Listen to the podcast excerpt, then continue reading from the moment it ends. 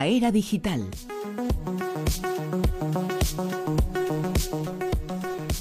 Como siempre, la repasamos eh, con Alex Fidalgo. Alex, muy buenas. Muy buenas noches, ¿qué tal Bruno? ¿Cómo estás? Feliz y contento con esta noticia que nos eh, presenta lo mejor de la era digital, esta primera información que nos vas a comentar. Porque un tetrapléjico, gracias a un chip, ha vuelto a tocar la guitarra. Y qué mejor para adornar esta noticia que con Qué este mejor, riff ¿no? que de Sweet Child O' Mine de Guns N' Roses, que para algunos es el mejor de la historia. Quizá ya pueda interpretarlo Ian Burkhardt, que es un estadounidense de 24 años que quedó tetrapléjico tras un accidente. Bueno, pues ha recuperado la movilidad en los dedos y la mano gracias a un microchip implantado en su cerebro, un tratamiento pionero cuyos resultados publicó el pasado miércoles la revista Nature. La verdad es que es una noticia, como comentabas, maravillosa y es de verdad cuando da gusto hablar de una era digital, de esta era digital que tenemos la suerte de vivir. Las investigaciones con sensores que captan la actividad neuronal había permitido hasta ahora transmitir señales cerebrales a brazos articulados externos, pero es la primera vez que se, eh, se restaura la movilidad en las extremidades de un paciente con parálisis, como es el caso de Ian Burkhardt. Lo ha logrado un equipo de la Universidad Estatal de Ohio, Estados Unidos, y el Instituto Feinstein para la Investigación Médica de Nueva York, al conectar un implante cerebral a un dispositivo con 130 electrodos capaces de generar el movimiento en la mano. El sistema funciona como un bypass electrónico que esquiva la lesión en la médula espinal del joven Burkhardt, que como hemos dicho, pues no tiene movilidad en las piernas y los brazos desde hace cinco años, y lo que hace es que conecta de nuevo su cerebro con sus músculos.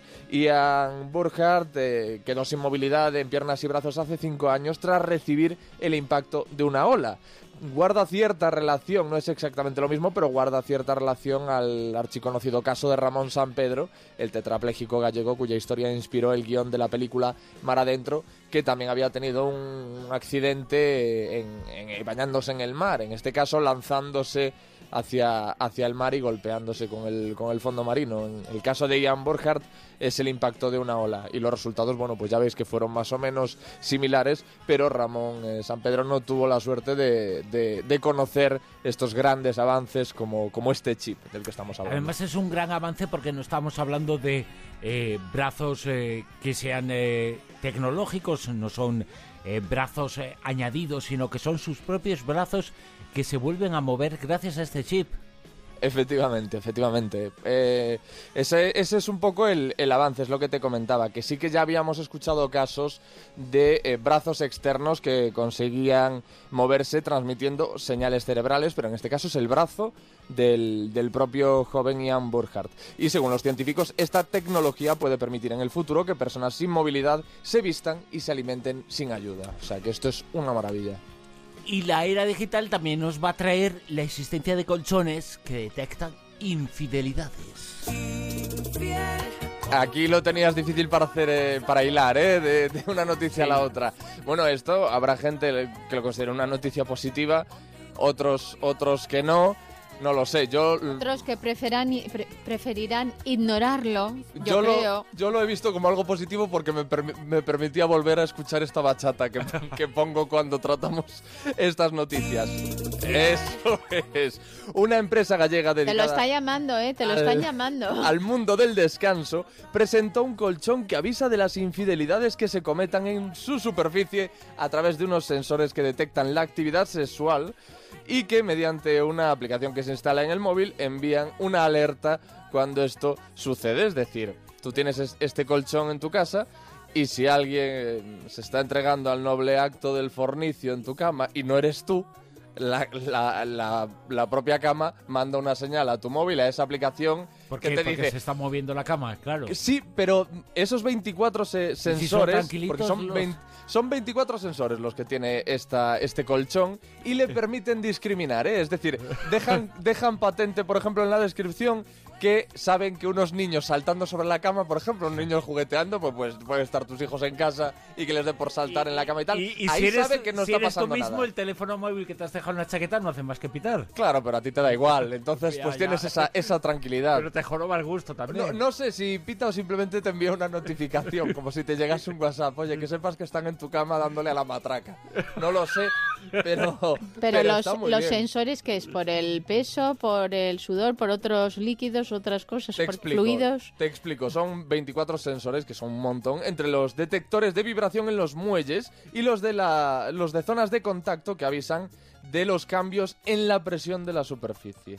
Entonces eso, supongo que ah, tendrá registrados una serie de parámetros, a lo mejor habrán utilizado a gente de todo de todas las edades, talla y condición que les habrán dicho Chicos, tened aquí relaciones sexuales tranquilamente, disfrutad de la cama y tal, que nosotros nos limitamos a coger A tomar nota, a ¿no? tomar notas de las, pre- de las presiones que está registrando el colchón porque estamos preparando un eh, alertador de infidelidades. Hombre, no sé, a mí ya sabéis que yo estas cosas siempre las cojo con... eh, Sí, hombre, con- son, con- son graciosas, pero luego en el fondo Claro, lo que se trasluce de- detrás de estas noticias es una cosa tremenda, ¿no? Claro, yo lo- Desconfianza total. precaución.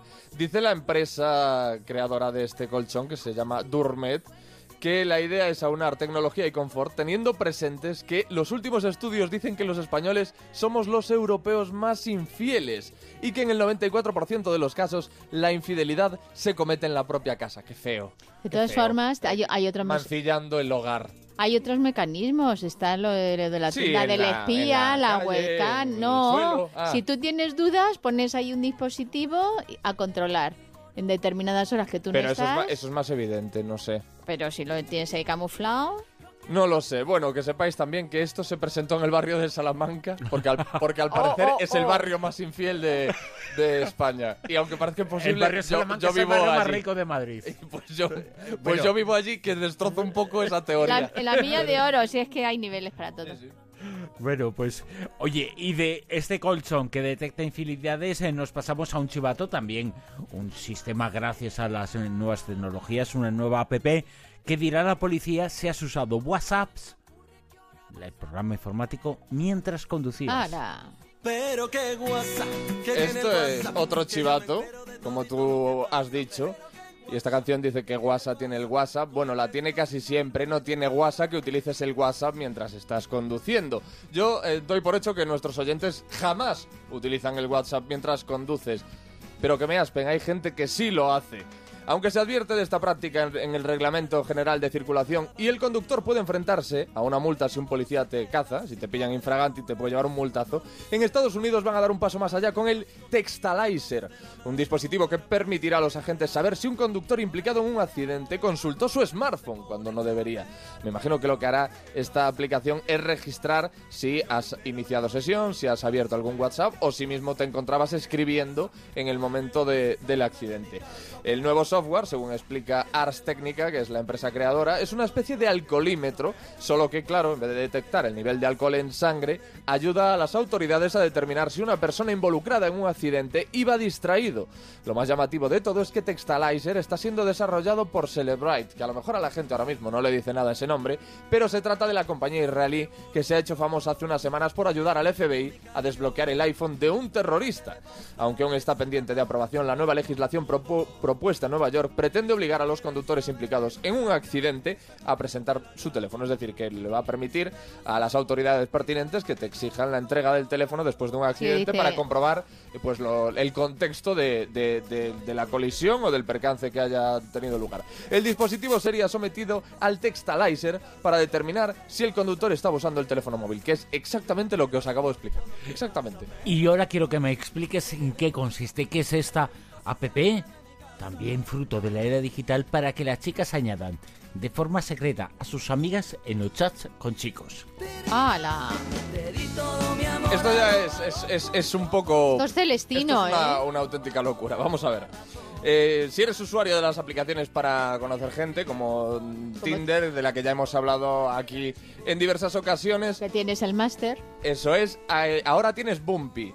En esta, app, es decir, esta aplicación, os lo voy a explicar yo un poco, es como Tinder, Lo que pasa es que tú, por ejemplo, Silvia, estás, Yo, sí. estás utilizando esta aplicación que Yo viene todo- siendo como Tinder. Todos los días. Eso. Y, y conoces a un chico. Sí. Le pero digo tú hola. necesitas consejos de tu amiga Manoli, que es un poco tu No, consejera Manoli no. sentimental, sentimental. Sígueme la corriente porque si no esto se puede eh, se puede alargar. De la Mari, de la Mari. Entonces necesitas consejos de la Mari. Pues esta aplicación te permite que la invites a tus conversaciones con el chico Ah, para que la Mari ella me las va, lea. Me va indicando. Claro, y que en un momento dado te diga, Silvia, este no es para ti, este va a lo que va. De- Este lo que pásame- quiere. Dice, Claro. pásamelo a mí, pásamelo a mí. Eso es. Este va a lo que va, que puede ser o no lo mismo que a lo que va la otra Claro, que persona. lo que va Silvia, claro. Claro, claro, es que Pero, claro, eh, está- damos Yo- por hecho determinadas yo, cosas. yo quiero ir al cine y dice Sí. que no, que no quiere ir al cine, que quiere otra cosa. Claro, y yo, pues, pues no. Imagínate, tú le dices, eh, pues Juanito, a mí me gustaría ir al cine. Y Juanito te contesta, casi mejor vemos una película en mi casa. Te dice- Entonces ahí la Mari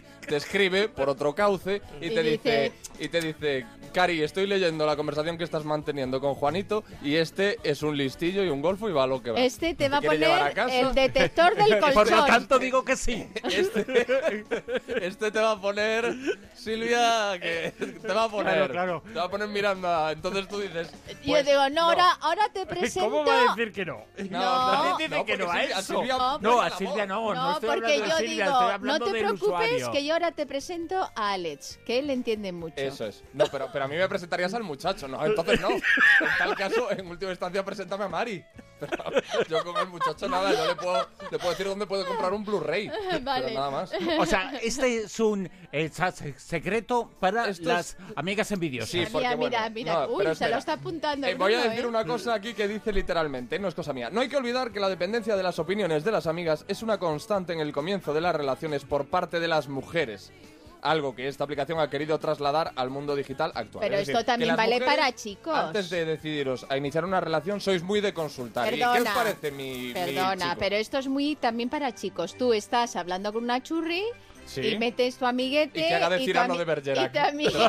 Que te vaya diciendo, dile que sus ojos eh, son como dos luceros. Claro. Sí, sí. Claro, lo mismo. También se le Alex. puede dar salidas. ¿eh? Alex Fidalgo, como siempre en la era digital, finalizando La Rosa de los Vientos cada domingo. Y ya sabéis que todos los sábados y todos los domingos estamos a la una y media, a las doce y media de la Comunidad Canaria. Alex, eh, te seguimos escuchando con José Luis Salas Sí, en No. Son Horas, programa también líder de la radio española. Sí. Buena semana.